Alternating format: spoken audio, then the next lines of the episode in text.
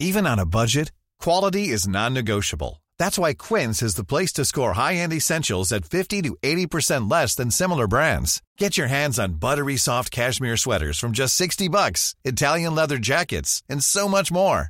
And the best part about Quince, they exclusively partner with factories committed to safe, ethical, and responsible manufacturing. Elevate your style without the elevated price tag with Quince. Go to quince.com slash upgrade for free shipping and 365-day returns. Hey there, it's Michelle Norris. I'm host of a podcast called Your Mama's Kitchen. When I travel, I'm usually looking for a way to find a taste of home when I'm not at home. And one of the things I love to do when I am at home is entertain. And Airbnb allows me to do that. When I was in California recently, I rented a house that had a great kitchen. And when we were sitting around the table, we're all thinking, we're in someone else's house. Someone could be in all of our homes as well. If you have a home, but you're not always at home, you have an Airbnb. Your home might be worth more than you think. Find out how much at airbnb.com/slash host.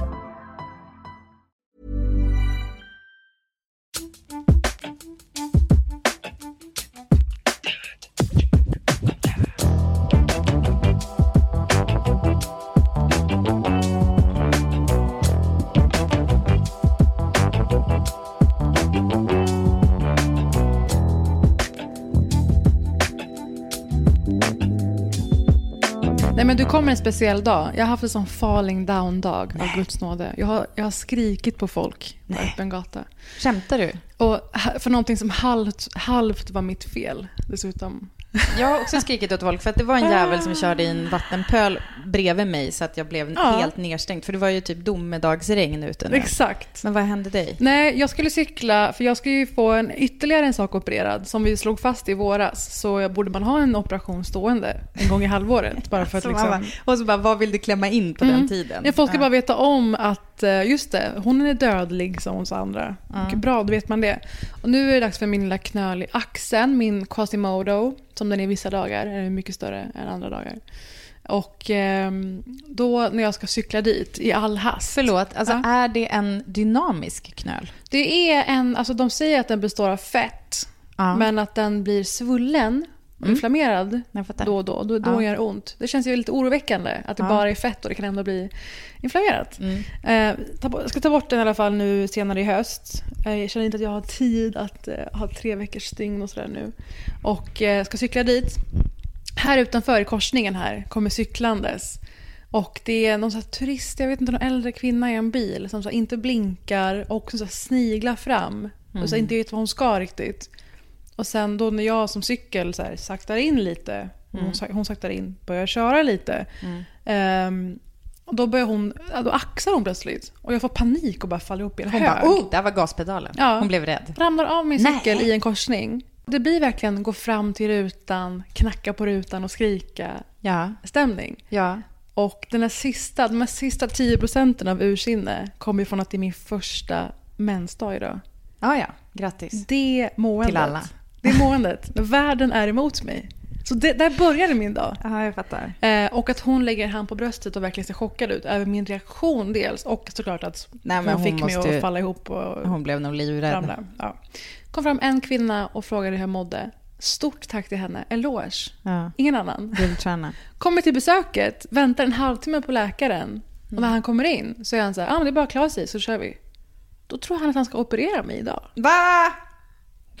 Jag, jag har inte ens pratat med den här personen. Jag vet ingenting om vad han vill göra eller om vi ens har sagt ja till operationen. Så får jag avleda det och säga att nej, det, jag tror inte jag är redo att bli blixtopererad nu på två timmar här på Britsen. Jag Det har passar ett inte. möte också. Det passar inte. Parisa ska leda Kristallen. Kom igen, Exakt. doktorn. Och då ska jag cykla hem istället för att möta dig. Mm. Då börjar det regna på ett sätt som det inte har gjort på hela sommaren. Mm, det Och då var... grät jag lite. I regnet, ingen... Jag gråter bara i regnet Superstolt Alltså, förstår du? Mm. Jag grät Syns lite. inte. Ja. Och det var, så här, det var så jävla skönt. Så sen så cyklade jag hem med ett leende på läpparna. Men det var ändå falling down jävla förmiddag. Och jag är så bräcklig nu. Parisa Miri. Välkommen hit. Jag har hållit det här tills detta nu, trygga sen du kom hit. Till detta trygga rum. Ja, faktiskt. Då kan jag kanske få dig på lite bättre humör. Nej, jag räknar med att du ska utnyttja min, Alltså jag ska gräva oss djupare. Tro mig, vi kommer hamna där också. Okej. Det här är, det är en hel dramaturgi det här. Nej men först ska jag bygga upp dig och sen ska jag smack you down. Jag har tagit ditt tips i förra podden och lyssnat på Smartless podcast med Jason Bateman. Alltså, jag tänkte på det efteråt. Många känner ju kanske honom mest som Ozark, Jason 100%. Bateman. Men det är ju typ den första dramatiska rollen han gör. Mm. Ehm, vi känner honom från Arrested Development. Ja, kolla där. Där har vi den. En tavla. Åh, Arrested ja, Development. Med, ja, relaterad Jason Bateman-tavla fanns. Och Will Arnett och Sean Hayes. Eh, vi behöver inte gräva så djupt i dem.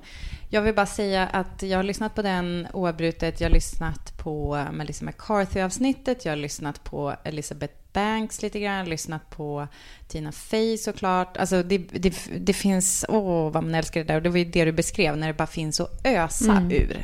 Alla, alla stora, alla... Eh, Amy Sedaris. Och helvete, där Stjärna. är det drag. Hon är ju också så rolig gäst för att hon inte nödvändigtvis håller sig till några ramar överhuvudtaget, utan det är bara spänn sig fast och köra. Men eh, jag skulle vilja bjuda på det senaste jag skrattade åt, som är, hör och häpna, Gwyneth Paltrow-intervjun. Jaha. Jag kan tänka mig att hon är kul med dem. Nej, hon är inte kul. Nähä. Nej, nej. De är kul. Jaha. Alla gäster är ju med på Zoom typ, eller Teams eller vad det heter. Eh, och så sitter de och försöker lista ut vad är det hon dricker. What's in the Okay. oh. I'm trying to guess what she's drinking. oh, I know what it is. It is um it is it's green tea. No, she said it's not tea. Oh, it's not tea. Um it's yerba mate. No.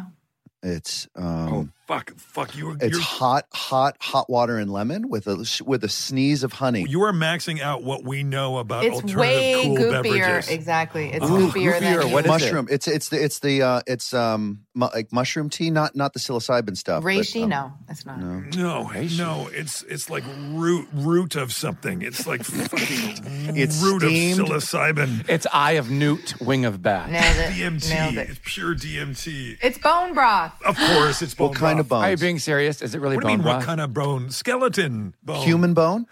Yes. Yes. Human bone.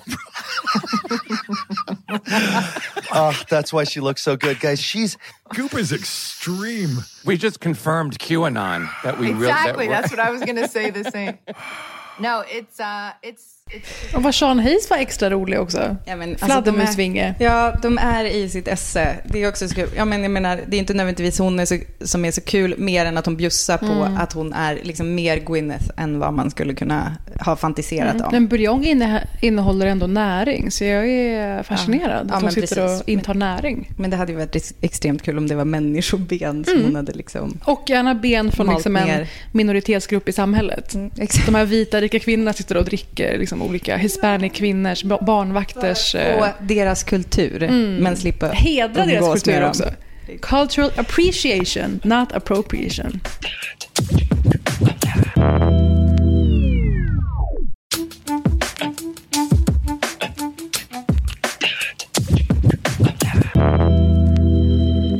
Det finns också en extremt kul passage som jag inte minns i vilket avsnitt när Sean Hayes berättar att hans mamma har levt med bara ett öga i typ hela sitt liv. Och det är som ett återkommande, det blir som ett running gag som de kör. Eh, där han berättar att, och jag vet inte om de bara hittar på, men de säger att man tog muskler från, från fittan för, Just det, nej men nej, jag vet exakt för vad det att här det är är. samma muskel runt ögat. Ja, och, så, och då säger Will Arnett, and to her everybody looks like a cunt. Alltså jag skrek, jag lyssnade på det här avsnittet på Systembolaget. Jag minns det här väldigt tydligt, att jag frustade till bland massa främlingar i kön. Ja, Mycket kul. Det är mycket kul. Alltså, de har bra dynamik tycker jag. Och sen när de gör, gör de ju olika bra intervjuer. De är inte lika förberedda på varje person och sådär. Mm. Men ibland är det när, när nivåerna är synkade. Otrolig podd. Ja, det är väldigt starkt tips. Tack, tack för det, P. Amiri. Ja, kul. Sen så, alltså jag har, du vet, bara loading it up. Jag har grejer på gång här. Jag har saker jag liksom bara längtat efter att få snacka om. Till exempel, vet du vad Kanye West har gemensamt med Jason Sudeikis? Först kan vi kanske berätta vem Jason Sudeikis är, eftersom alla kanske inte är, ser en tydlig bild i huvudet. Men välkomna till den här podden då. Välkomna till den här podden. Jason Sudeikis har länge varit med i SNL. Mm. Och har nu, har, är han känd för något mer större än, nu är han ju Ted Lasso Otrolig serie. i en komediserie. Men han har blivit ett sånt typiskt ansikte i såna här eh, putslustiga komedier som till exempel Melissa McCarthy skulle kunna vara med i. Ganska lättsamma men gärna grovt språk komedier från USA. Eh, Så han sköt ut sig från SNL och haft semiframgång i film. Men med Ted Lasso, otrolig serie på Apple TV. Eh, Finns det det. säsong två nu också för övrigt? Ja. Det är stjärna. Vet du vad de har gemensamt då? Nej. Jo, det finns en koppling mellan dem och kanske hur de hanterar sina breakups. Eh, Kanye West har Nej. ju nu famously skjutit på Donda release date. Hans kommande album skulle ha släppts eh, i slutet på juli. Nu är det nya datumet att det ska komma typ på måndag. Men det är ingen som sätter några pengar på att det kommer hända prick Han har exakt just då. haft någon sån här lyssningsfest Han har haft två arena. typ och- ja. lyssningsfester. Där Kim var och supportade, eller liksom visade sig på eventet i en PR. otrolig Det kallas outfit. PR. Ja, hon hade en, en typ rånar-outfit Mm, från topp till tå. Eller ja, rånare ser inte ut så, men Balenciaga, absolut.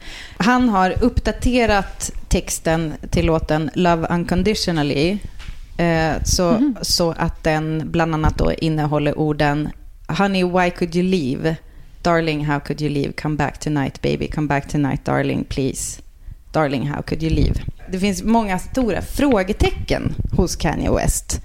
Eh, och just i det fallet så är det kanske inte jättekonstigt. Alltså vi, vi som har följt det här från utsidan.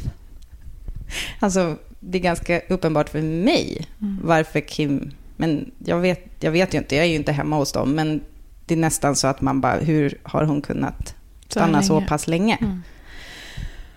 Eh, hur känner du? Ja, alltså jag kanske inte stenkoll på den här familjen längre. Tappade Nej, tjusningen för det ska gudarna veta att jag inte heller har. Jag, jag Det är ren och skär eh, cyborg-stämning. Jag är så ointresserad av att de prackar på unga tjejer läpppennor och fillers. Jag följer inte en enda. Eh, och vad gäller Kanye så har ju han som artist alltid varit oerhörd. Och som person allt mer outhärdlig.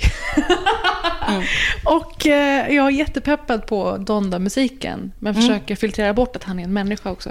Jag har också väldigt svårt att förhålla mig till eh, tågkraschen som känns som Kanye Mm. West. Att det faktiskt, jag tycker han fortfarande är typ den absolut bästa producenten Mm. typ någonsin. Alltså jag tycker, jag, många av mina topp 10 låtar i livet, Mm. jag lovar tre till fem är Kanye West antingen producerade eller liksom Mm. att han har eh, skrivit dem och gjort dem så här. Så att jag, han, det är otrolig musik, men, men det känns ju också som att det är någonting extremt osunt som man egentligen inte borde typ sända på tv överhuvudtaget. Nej, men- alltså det är liksom, Ja. ja. Sen det politiska också, den här presidentvalskampanjen Nej, alltså, och Trump eh, vad han har sagt och sådär. Jag tycker han eh, kommer undan med ganska mycket saker för att han verkar vara galen, att det blir som lyteskomik Ja. mer. Ja. Mm, Men eh, i det här då med att han eh, då är frågande till Mhm. eh, hur hon kunde lämna honom. Eh, så är det ju eh, faktiskt så att han bär vissa likheter då med Jason Sudeikis. För eh, det blev väldigt mycket rubriker för ett par veckor sedan, ett par tre veckor sedan när han ställde upp i en stor GQ-intervju. Jaha. Bland annat eh, CNN eh, har skrivit om det här med rubriken Jason Sudeikis isn't sure what happened with the Olivia Wilde breakup. Ah, ska vi dra det också lite? För det, ja. Ja, eh, Jason Sudeikis och Olivia Wilde som, ja, vad ska vi säga, vad har hon gjort? då? Hon har ju senast regisserat Booksmart. Otrolig film. En otrolig film. Eh, hon är också skådis och var med i många säsonger av Dr. House. Eh, ja, vad ska Sådär vi som säga skådis. mer? Men har Så, ju ja, precis. lyst som regissör nu och regisserar ju en ny film, eller har gjort det nyligen. Med en viss stjärna. Och denna stjärnan, Harry Styles, var Mm. ju också anledningen till att det blev väldigt mycket skriverier då när de första gången visade sig tillsammans. För då var det kanske inte officiellt att hon och Jason Sudeikis hade separerat. Alltså hon bytte ut eh, Jason Sudeikis, vilket ju är lite av en hubbydröm. Mhm. Det är inte en oattraktiv människa. Eh, men bytte ut honom mot en av världens hetaste popstjärnor som också har någon slags feministiskt eh, etos har han ju. Mm. Klär sig i blusar och då är man feminist. Precis, absolut. Så de började ses Mm. och eh, det måste ha varit tufft då gissningsvis för Jason. Men berätta, han är alltså aningslös till är för ett så här, aningslös. 15-årigt Och förhållande. Ja. Citatet är Siddiqui said that even he didn't have a total clarity about the end of the relationship just just yet. I'll have a better understanding of why in a year, he said, and an even better one in two. And an even greater one in five, and it'll go from being, you know, a book of my life to becoming a chapter to a paragraph to a line to a word to a doodle. Alltså, det är ju, alltså jag tycker att det är liksom, det är ganska kul varför jag tar upp det här. För att, jag vet inte om du känner till det, men det är en ganska så gammal sanning att när eh, par skiljer sig, att eh, det är ofta så att kvinnan är typ helt klar. Eh, alltså då är det bara så här, okej tack och hej typ. Medan männen bara, va? Har vi problem? Och det är ganska kul, eller eh, förlåt, kul är ett jävligt osmakligt ord i det här sammanhanget. Intressant. Jag tycker det är väldigt intressant att så här pass publika figurer ändå sköter sin typ eh, sitt marinerande eller liksom sina funderingar liksom out in the open. Typ. Man skriver i en låt, ah, det är väl naturligt kanske om man är en artist ändå. Men att liksom sitta och vädra i en GQ-intervju, att man inte riktigt har koll på varför man har skilt sig. Jag tycker att det finns eh, någonting väldigt eh, ödmjukt i det. Alltså att han är så en av alla de männen som inte riktigt fattar förrän det är över vad det var på väg. Eh, hon kanske har sagt det tusen gånger, han har inte lyssnat, bla bla bla, inte vet jag. Du och jag pratar ju mycket om emotional labor. Eh, och att det också är en jämställdhetsfråga. Och samtidigt är det så intressant att eh, män fortfarande typ inte riktigt eh, så här, har koll på eller förstår att en relation också är någonting man måste vårda och liksom att det kräver typ att man snackar om saker för att det överhuvudtaget ska funka. Det är jävligt märkligt att gå igenom en, en så pass publik skilsmässa som Ja, men det ändå blir. Det här är ju aktuellt och också. inte ha en jävla aning. Nej, men Vad är det? Jag är jättefascinerad av hur det där är så ojämnt, verkligen.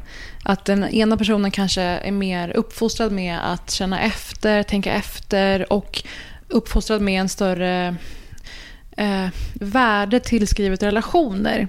Flickor och tjejer får ju från barnsben fantisera om att gifta sig och hitta någon och så Prince Charming-idén. Och får ju då ett relationsfokus Mm. i stort. Och det är som viktig status och sådär. Att bli vald. Och män, då är det att välja. Det är mer liksom pådrivande, aktiv pursuit på något sätt. Bara där händer något intressant. Eh, och jag tycker att det här är så också, det här är också aktualitetsmässigt intressant. I och med Bennifer. Mm. Återföreningen av. Fattar du hur det här har triggat så många med separationsångest? Även jag. och eh, för att de blir ihop igen 15 år senare. Efter Ja. hela den här... De hade gjort den här fruktansvärda filmen ihop, Geely. Han Just var, det, Han det var med i hennes musikvideo som de har remakat nu när han håller handen på hennes rumpa och sådär. Och mi- då minns man ju citatet från när Ben Affleck har vunnit pris, jag tror att det var för Argo. En skymf mot Iran. Nej, det var ganska rättvisande faktiskt.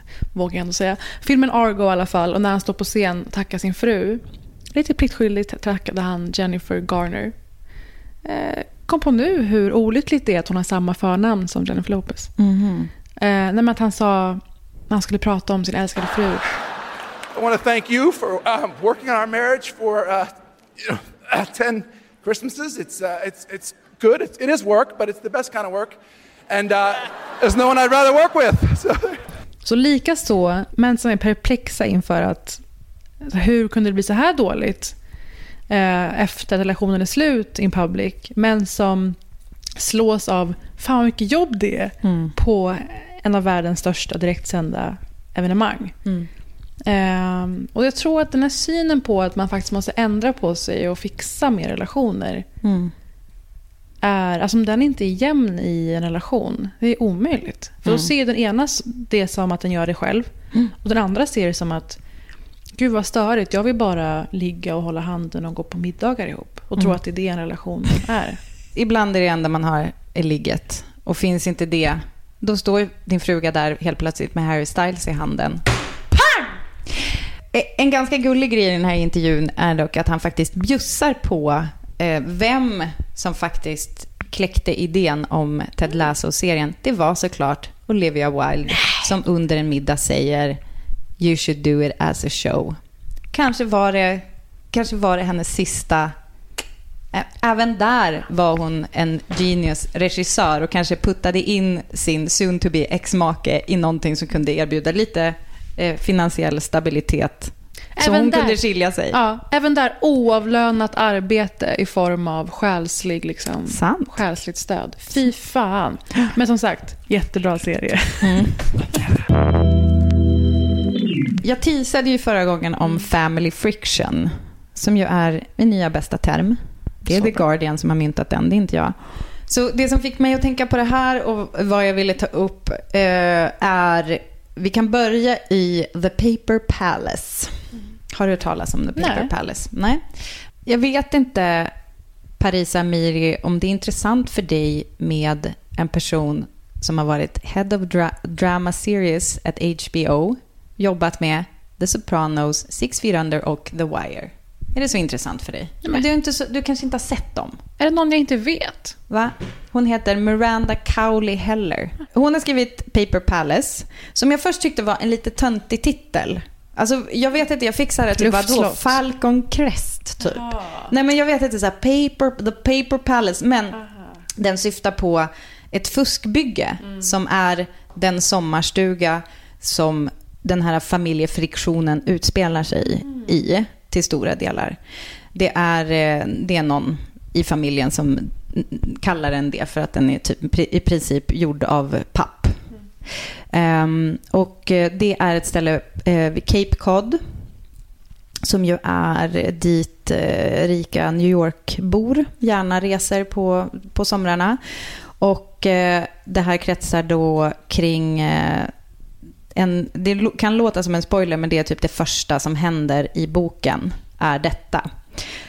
Eh, att Elle Bishop, eh, som är då i typ 50 plus åldern, wakes up at 6.30 a.m., bypasses the detritus of the previous evening's dinner party and heads out for a swim. As she enters the freezing water naked, she, plays over the night before in her head when she fucked her childhood best friend Jonas against the wall of their house while her husband and children snoozed inside and her mother did the washing up.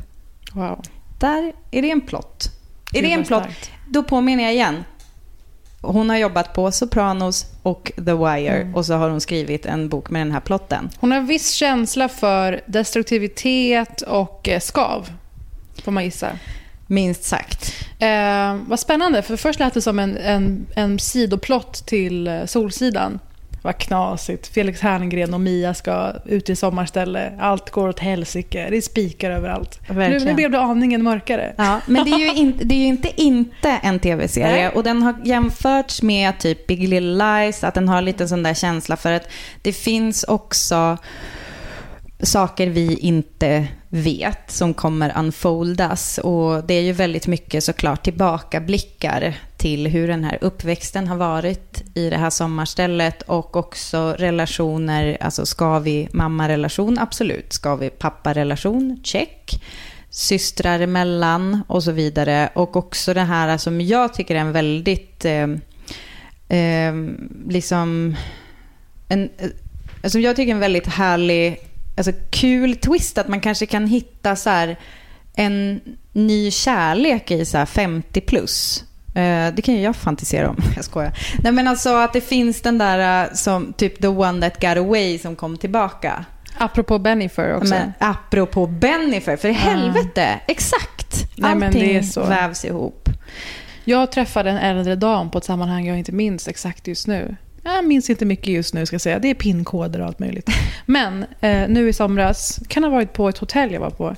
Och vi började prata, och din man, hur träffades ni och sådär. Nej, hon bara, vet du vad faktiskt? Vi träffades när vi var yngre. Bara bekanta sådär. Och sen så hade vi våra liv, våra familjer och sådär. Sågs inte på många, många år. Och sen så gick min man bort och han skilde sig och träffades vi av en slump. Mhm. Och eh, nu har vi levt upp i tio år. Ja, du ser. Och jag bara, blev helt golvad av det. Mm. Att folk kommer tillbaka in i ens liv. Det är så, det är så fint. Jag älskar sånt. Alltså det är en riktig page-turner. Mm. Den innehåller alla så bitar man vill ha. Den är liksom både väldigt smart och välskriven. Mm, och eh, ah, kanske inte så rolig. Den är liksom inte, du läser den inte för ett garv, absolut. Men det är så här drama på så jävla hög nivå. Eh, och det är eh, såklart väldigt så här, inte den typen att du kan gissa vad som kommer hända och så Mm. vidare. Och jag har faktiskt inte läst ut den än, utan den är bara, den är så jävla jävla bra. Eh, Så tack Karin Magnusson var det som tipsade Jaha. om den till mig. Jajamän, det blev en köp direkt. Och vad hette författaren? Miranda Cowley Heller. Hiring for your small business? If you're not looking for professionals on LinkedIn, you're looking in the wrong place. That's like looking for your car keys in a fish tank. LinkedIn helps you hire professionals you can't find anywhere else, even those who aren't actively searching for a new job but might be open to the perfect role. In a given month, over 70% of LinkedIn users don't even visit other leading job sites. So start looking in the right place. With LinkedIn, you can hire professionals like a professional. Post your free job on linkedin.com/people slash people today. Since 2013, Bombas has donated over 100 million socks, underwear, and t shirts to those facing homelessness. If we counted those on air, this ad would last over 1,157 days. But if we counted the time it takes to make a donation possible, it would take just a few clicks. Because every time you make a purchase, Bombas donates an item to someone who needs it. Go to bombas.com slash ACAST and use code ACAST for 20% off your first purchase. That's bombas.com slash ACAST, code ACAST. Jag tipsade ju om The Most Fun We Ever Had i början av sommaren. Och nu känner jag bara att jag vill ta upp den igen. För den är också så tydligt så här family friction. Den handlar om eh, ett par som har fyra döttrar. Och så får man följa, alltså från liksom att de träffas och sen får de första barnet. Och lite så här tema, kanske ge, hon kanske får ge upp lite jobb för att de får barn. Han kan göra karriär, la la la. Ehm, och sen blir de här döttrarna vuxna och har sina relationer och lever sina liv och så vidare. Och eh, jag vill sälja in boken på dig genom hur The Guardian beskriver en av döttrarna. The eldest, Wendy, is grieving the loss of both her husband and premature baby, indulging in an excess of wine and massa- massaging an acerbic tongue. Mhm. Alltså hon är... Eh, det är en otrolig karaktär. Vill du översätta acerbic tongue? Ja, men giftig typ skulle jag säga. Syrlig. Ett, ett citat ur bo, boken som handlar om att det är fyra systrar. Jag har ju inte så många systrar. Alltså jag har liksom inte kanske heller så mycket samlat på mig så mycket så här, atypiskt att bo med många systrar. Mm. Eh, så. Eh, men jag kan tänka mig att det är extra härligt om man hör till den kategorin. Och apropå det så är det ett citat. There's four of you, he asked. What's that like? It's a vast hormonal hellscape, a marathon of instability and hair products. Ja, perfekt. Labilitet, instabilitet om man så vill och hårprodukter. Claire Lombardo är det som har skrivit The Most Fun We Ever Had, så den måste ni läsa. En typisk bra semesterläsning.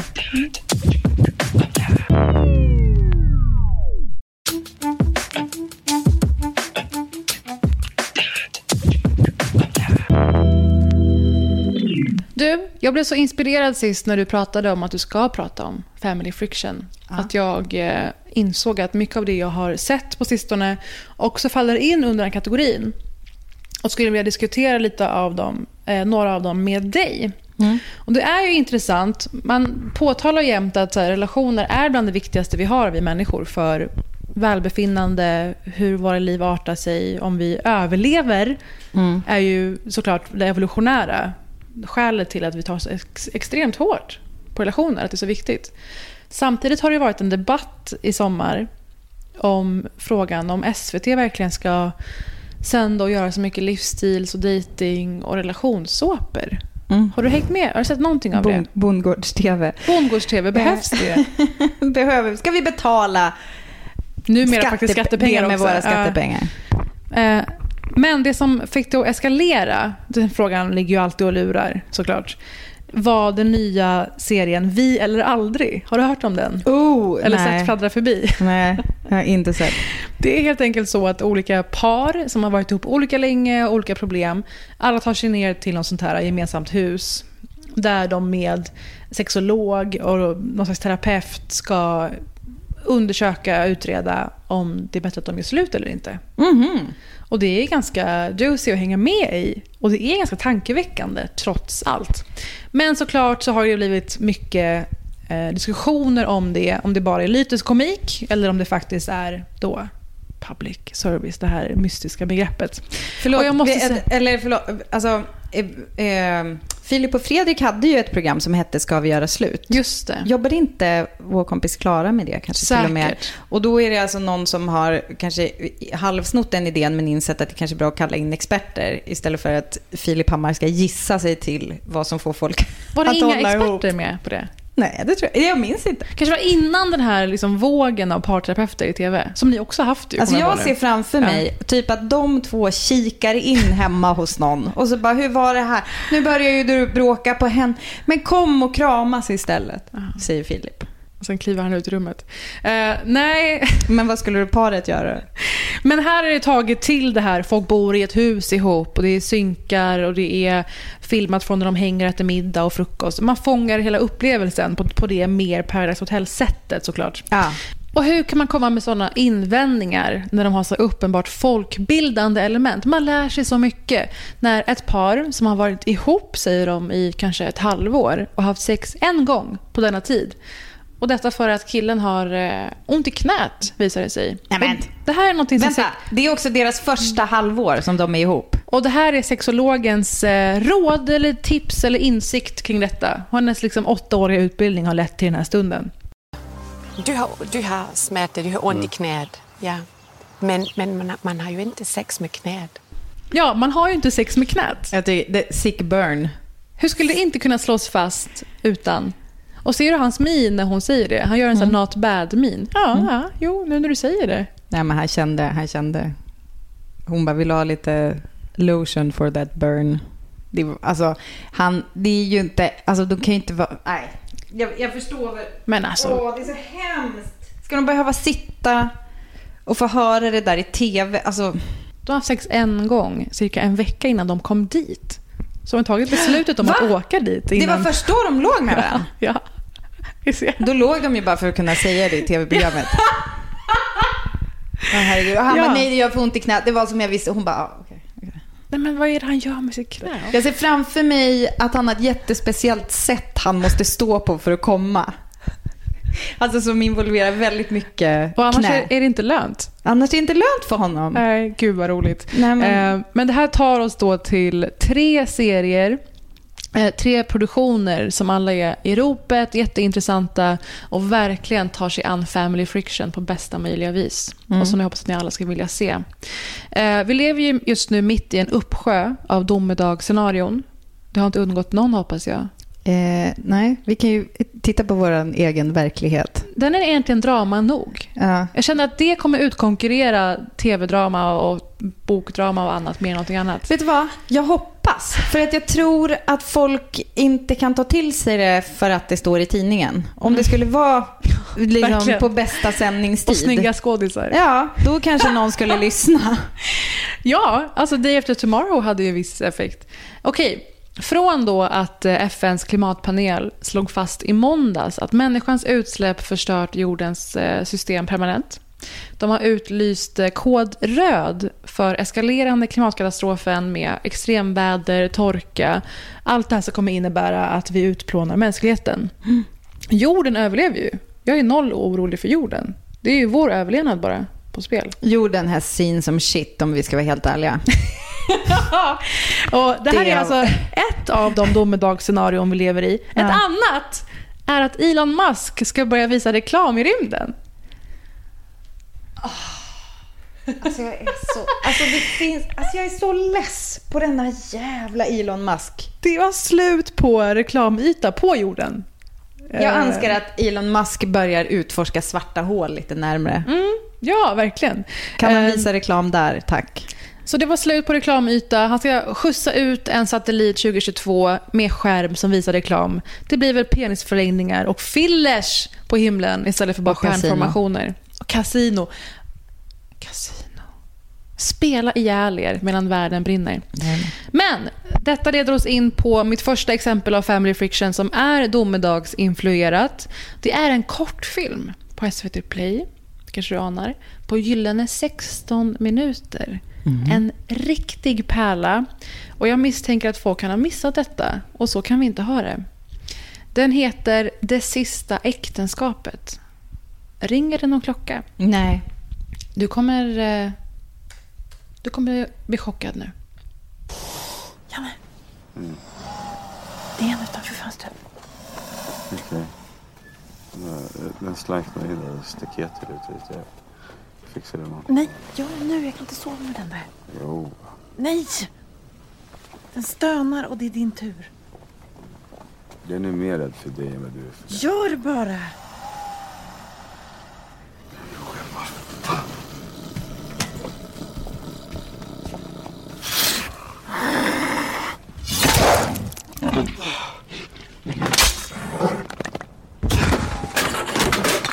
Så.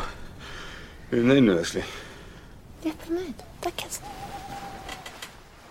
Ja, Det sista äktenskapet med Emma Molin och Kristoffer Wagelin. Här såg du första scenen.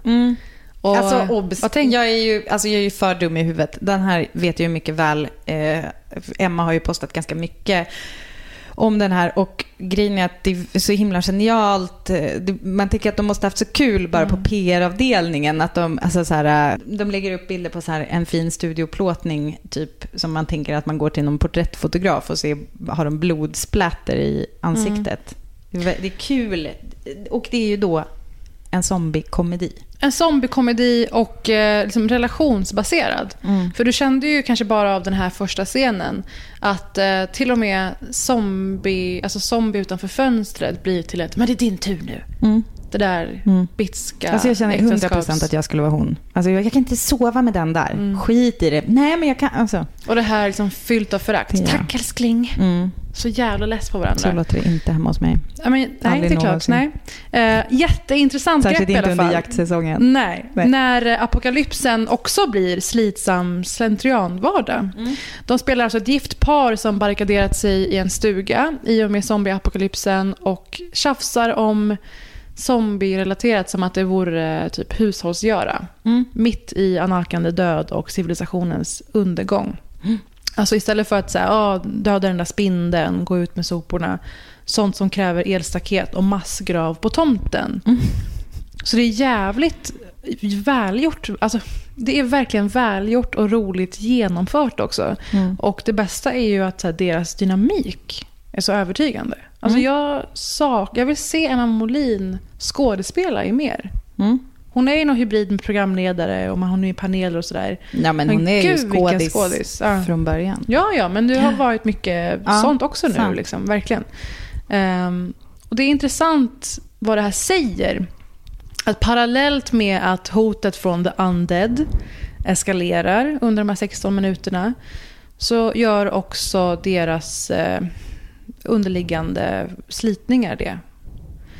Och eh, alltså hur less man blir på någon även när man är typ beroende av den och att det inte finns något jä- jätteöverflöd av alternativ. Mm. med att världen håller på att gå under och de flesta de känner är antagligen döda eller zombies. Det kanske blir lite meta, men jag ser framför mig hur eh, de som har skrivit den här serien eh, kanske kunde ösa ganska Mm. mycket ur av att bara vara hemma med sina familjer eh, dygnet runt under corona i x antal månader. Troligtvis.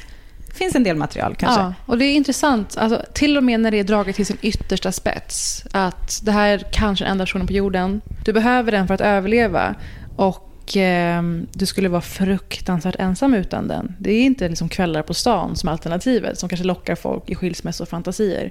Eh, till och med då, det här slitet, hur Mm. svårt det är att ha det normaltrevligt med en person över tid, blir så tydligt och snyggt gjort i den här.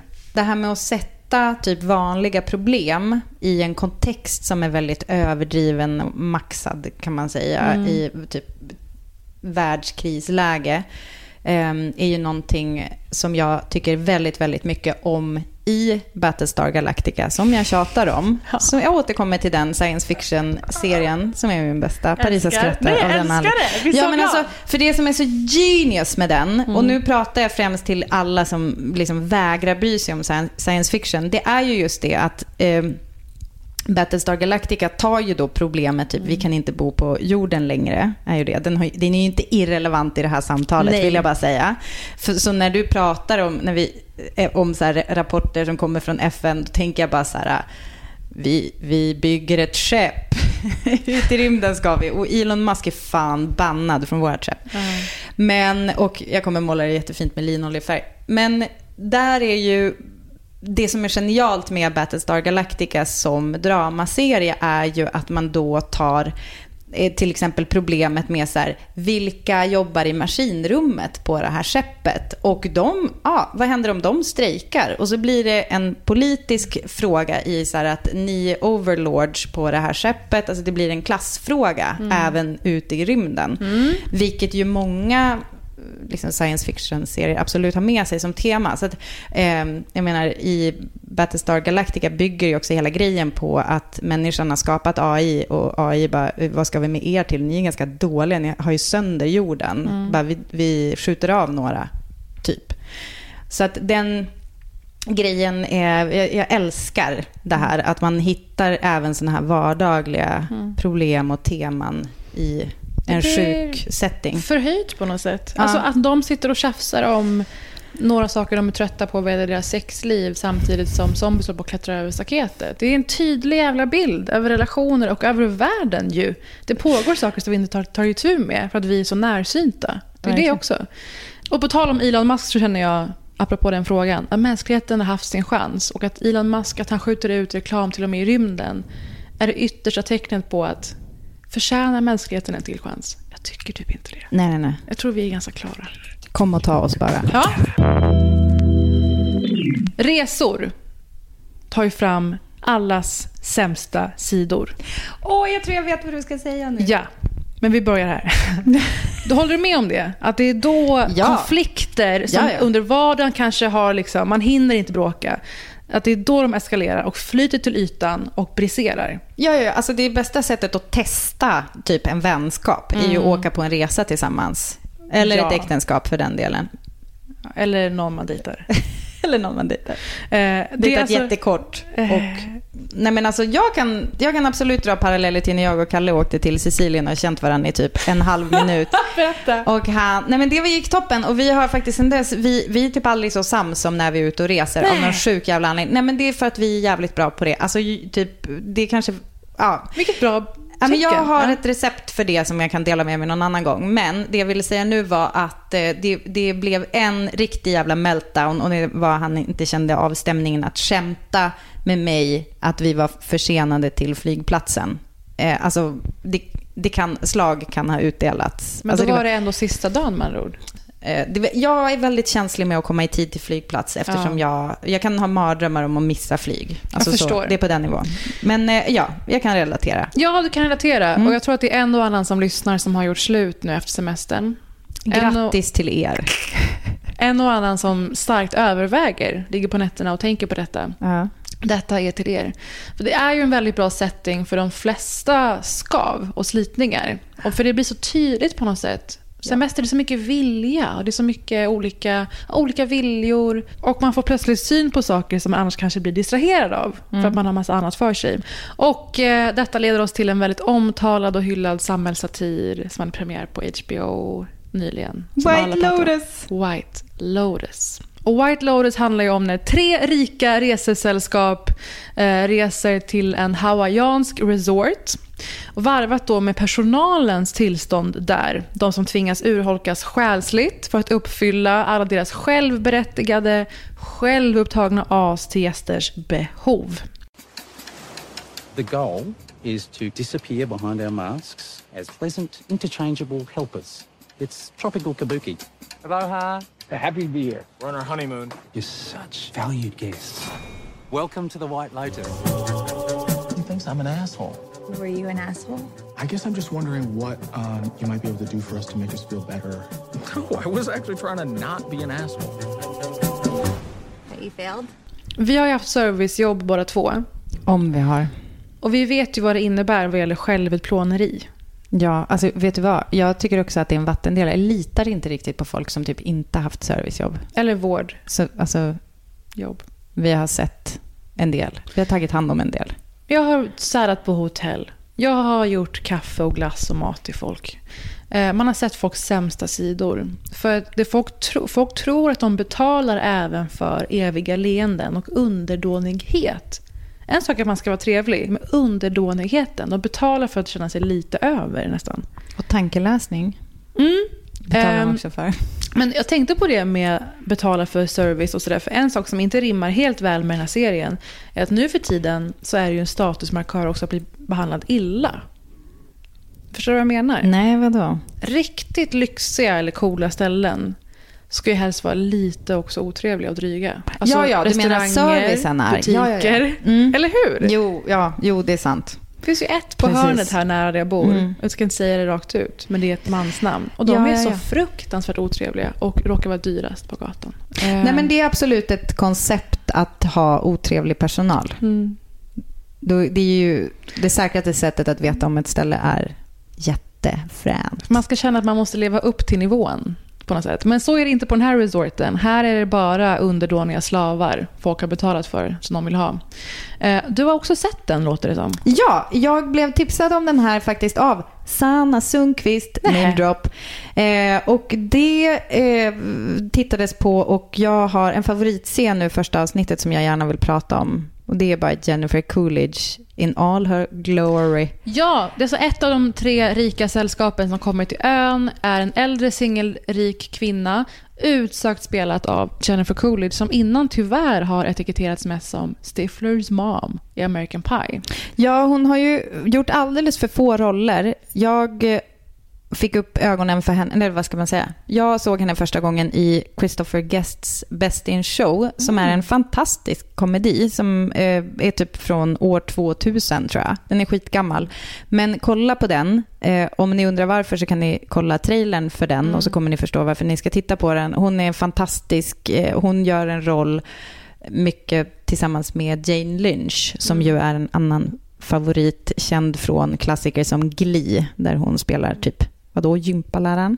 Men innan jag berättar om andra sällskapen, vad var det med den scenen som du... Eh... Det är att hon eh, försöker desperat få en massage och de Mhm. kan inte riktigt tillhandahålla en massage eller det är fullbokat och lalala. Och det är också något kul med det där med hennes typ, privilegium att hon tänker sig någon jävla massage måste hon ju skaka fram och så kan hon istället få typ healing. Mm. Och då så ska hon sitta och säga efter ett mantra och sen så börjar personen som håller i healingen sjunga och då sjunger Jennifer Coolidge med och hon bara nej du ska inte sjunga med nu, det, det, Mm. nu är det bara jag och hon bara jag vet men det kändes bra. Och hon är ändå en av de mer ehm, sympatiska av de här privilegierade människorna på semestern. Mm. Kanske för att hon är där för att begrava sin mammas aska eh, och för att hon är så väldigt, väldigt sårbar och bräcklig. Eh, och väldigt många tragikomiska scener med Jennifer Coolidge och, Coolidge hon är en av de stora behållningarna i serien. Och i övrigt så har vi eh, ett par på smekmånad. Odräglig privilegierad finanskille, finns det något värre, i så pastellig piké. Mm. Med en tjej han gift sig med rekordsnabbt eh, och som absolut inte kommer från pengar som han gör. Och det börjar liksom sippra fram nu på den här honeymoonen. Och hon börjar inse vilken outhärdlig översittare hon har ingått äktenskap med. Sadly. Mm. Och därutöver en familj som är min absoluta mardröm. Berätta. Ja, men där är så en kvinna spelad av Connie Britton. Om inte det säger någonting direkt. Coach ju- Taylors fru. I Friday Night Lights, Mm. eller Nashville var också en stor serie ganska nyligen. Just det. Eh, faktiskt spelar väldigt väl en så här karriärkvinna. Tänk Gwyneth Paltrow-kvinna. Men hon är ju en goop-människa. Ja, fast mer business. Mer hon Sheryl Sandberg, lean in på Facebook. Just det. Eller hon, eller hon som grundade Spanx. Ja, verkligen. Eh, och eh, superprester- högpresterande, oj, högpresterande, men ändå mån om familjen. Men med fruktansvärt bortskämda barn och otroligt toxiska, osunda relationer människorna emellan i familjen. Och eh, hennes dotter, som bara är den mest alltså, slentrian, cyniska, anti... Alltså som privilegierad, men gör ingenting aktivt. Bara vill pissa på allt och alla Mm. konstant.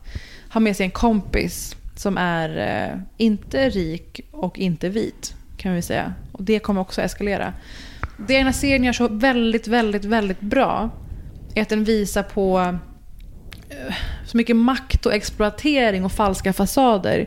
Dels mellan alla personer i alla relationer, i alla resesällskap. Mm. Men också mellan dem och den kontexten de är i. Mm. De på hotellet, personalen. Att det är konflikter och motsättningar som bara byggs upp och eskalerar och vävs samman mer och mer för varje avsnitt som går. Så alltså hantverksmässigt enormt tycker jag. Jag har sett kanske fyra avsnitt nu. Det eh, som jag gillar med det är ju att de har typ tagit lite så här Downton Abbey-idén. Det är ju ganska gammal, men ändå att man också för Downton Abbeys storhet, jag tror inte du har sett det så mycket? Jo. Eller? Ja, du har, Ja. okej bra. Men två säsonger. Men Jag till er som inte har, men ja. liksom Downton Abbeys storhet är ju just det att man skildrar personalen Mm. och alltså hur, oj jävlar, nu Min spillde helvita outfit. Du spillde rakt över din helvita outfit. Min Snape-mugg svek mig. Parisa, det är din dag. What's with Nej! today? What's with today Och varför har jag på today? mig vita kläder när jag har mens? Ja, Gud, det var idiot. intressant. Intressant val. Carry on. Det är eh, storheten med Downton Abbey att skildra tjänstefolket och eh, det som oundvikligen blir så här krångliga relationer mellan typ härskap och tjänstemän. Liksom. Och att den, eh, mm, alltså vi, vi, det är inte så att vi behöver förstå att tjänstefolken också är människor. Men det, det blir ju väldigt intressant skav liksom däremellan. Ehm, och eh, det finns ju en väldigt eh, tydlig eh, tickande bomb i första avsnittet som är att en i personalen eh, det kan vara så att hon håller på att föda barn. Mm. Men till varje pris I ska White- dölja det. I White Lotus, ja. Ja, precis. Ja. Verkligen. Och där blir det också så här, här dimensionen, alltså de, de, dimensionen av att de ska... Dimensionen av att en del av deras mänsklighet är till salu. Deras själsliga service. Det här med leenden och omtanke och hänsyn. Mm. Men de, får, de måste polera bort den delen av mänsklighet som är egna behov och gränser. Mm. Jätteintressant ju mer man ser. Superintressant och jag tycker att eh, det kanske man på sätt och vis eh, har få, alltså fick för lite av i Downton Abbey. Där var det så himla mycket så att, att sin härskapet, situation. men Ja. det var också att härskapet typ behandlade eh, sin personal typ sjukt mycket bättre än vad jag tror att man gjorde på den Mm. tiden. Alltså faktiskt. Det känns som att de var nästan som att de var som en enda stor familj Mm. eh, i många fall. Och också vilket ju falskt ju. Liksom, Att är man jättefalskt. le- alltså vill leka så. Mega falskt. Eh, och ehm, det, det fanns nog rakt mycket mer stigma eh, kring ganska många situationer som Ja, skitsamma. Vi behöver inte gå in för mycket på Downton Abbey. Nej, men det bara finns fler exempel Det känns som att dra. man hade kunnat ta tag i det mycket mer. Ehm, och det, det gör ju White Lotus eh, har ju verkligen det De hade kunnat göra det ännu mer. Alltså det är väl framför allt fokus på de vita rika. Eh, jag tänker på Parasite, som är en av de Mm. bästa filmerna någonsin som har gjorts. Mm. Om maktdynamik och vem utnyttjar vem och sådär. Eh, där är det ju väldigt mycket mer på perspektivet av de som vill upp Mm. eh, än de som är uppe.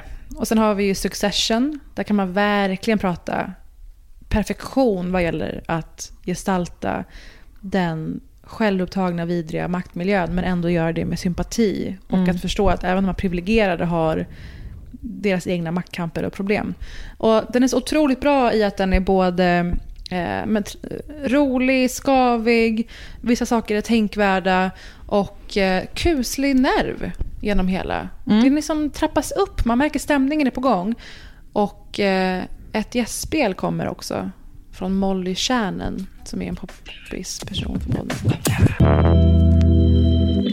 Och bara den sista delen i min take på Family Friction som du har lanserat med Guardian är eh, den tredje säsongen av tv-serien Master of None. Ja, tack för att vi pratar om det här. Ja, Mm. jag eh, hushöll med den ett tag, som jag har tendens att göra.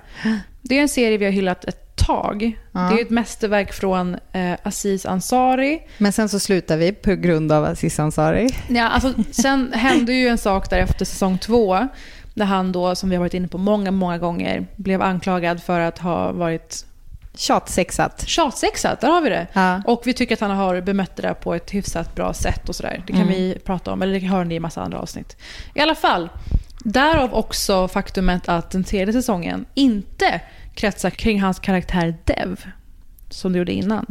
Utan nu är fokus förlagt till hans vän spelad av Lina Waithe i serien. Mm. Och eh, det är som alltid som relationer och skav i fokus och görs väldigt bra. Väldigt ambitiöst filmat och klippt. Så här, konstnärligt typ. Men nu utifrån hennes liv, eh, hon lever med en kvinna hon är gift med. Och hur deras relation och liv börjar krackelera fullständigt efter en traumatisk eh, händelse. Jag vill typ inte säga mer än så. Nej, Eller så hur? mycket, så mycket har jag faktiskt inte sett. Nej, jag ska inte spoila faktiskt vad det var som hände. Men det, blir- det blir väldigt eh, starkt och jag tycker att det är väldigt välgjort. Och sen så är det ju inte med samma tempo eller nerv som de tidigare var. Det var ju lite mer så tempo och kul i dem. Det är ganska mycket, det är väldigt sårbart skulle jag säga framförallt. You don't know me. I don't know you. And I ask you on a date. Would you say yes?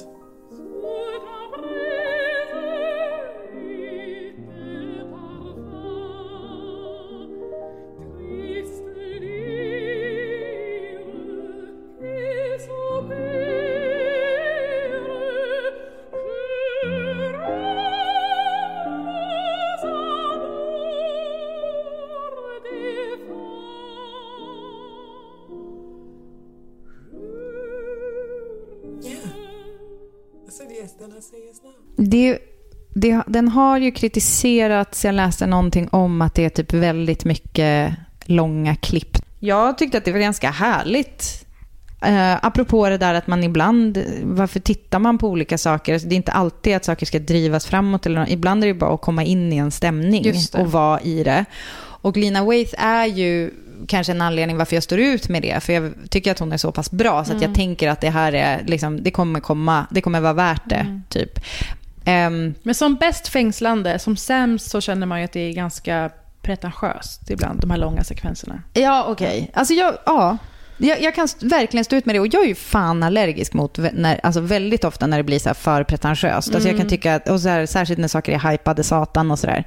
Men eh, jag, jag tycker inte att det var så farligt. Men eh, det är ju, alltså Master of None, det Master of None har som i seriens koncept, eller vad man ska säga. För man får väl också då tänka vad som hände med, är det då, alltså om det är en tv-serie först med Aziz Ansari i två Mm. eh, säsonger och så plockar man ut honom, vad blir det då? Och då kan man tänka, vad är det liksom essensen i själva serien? Och då skulle jag säga att det ändå är det här typ att det är ganska långa samtal. Alltså det, det är främst dialog. Och en, att det finns en eh, sårbarhet eller liksom att man kanske tar upp saker, obekväma samtal och sånt som kanske inte så lätt kommer fram i typ andra tv-serier där man är så stressad av att plotten ska drivas framåt och så måste, du, och så måste vi liksom komma till conclusion på 23 kommersiella minuter eller någonting sånt där. Det är mer här- att det skildrar än att det vill någonting. Ja, Mm. mycket bra sagt. Så jag, tycker det är härligt. Men okej, vad... ehm, Men det är ett spännande perspektiv tycker jag, det som lyfts fram. Att det är me- mellan två gifta kvinnor och det som händer i deras relationer. Deras relation och relationer runt omkring. Eh, och som vi inte har sett tillräckligt mycket av på TV. Tveklöst känner man det. Gud vad ovanligt det här är när man kollar. Så det kan ni absolut ta er an i denna trojka av family friction. Och kom gärna med fler exempel. Ska vi inte be om det? Gärna. Mm, kan det få bli en, eh, en löpande grej vet du. Eh, då, men ska vi tacka för idag då, Parisa? Jag tror det. Jag tror vi ska Mm. tacka för idag. Ja. Kör vi, så ser vi om vi har ett Donda-album att lyssna på nästa vecka eller Ja. inte. Om vi bryr oss. Allt hänger på det. Nej.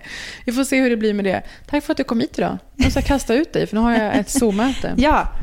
Puss och kram. Adjö.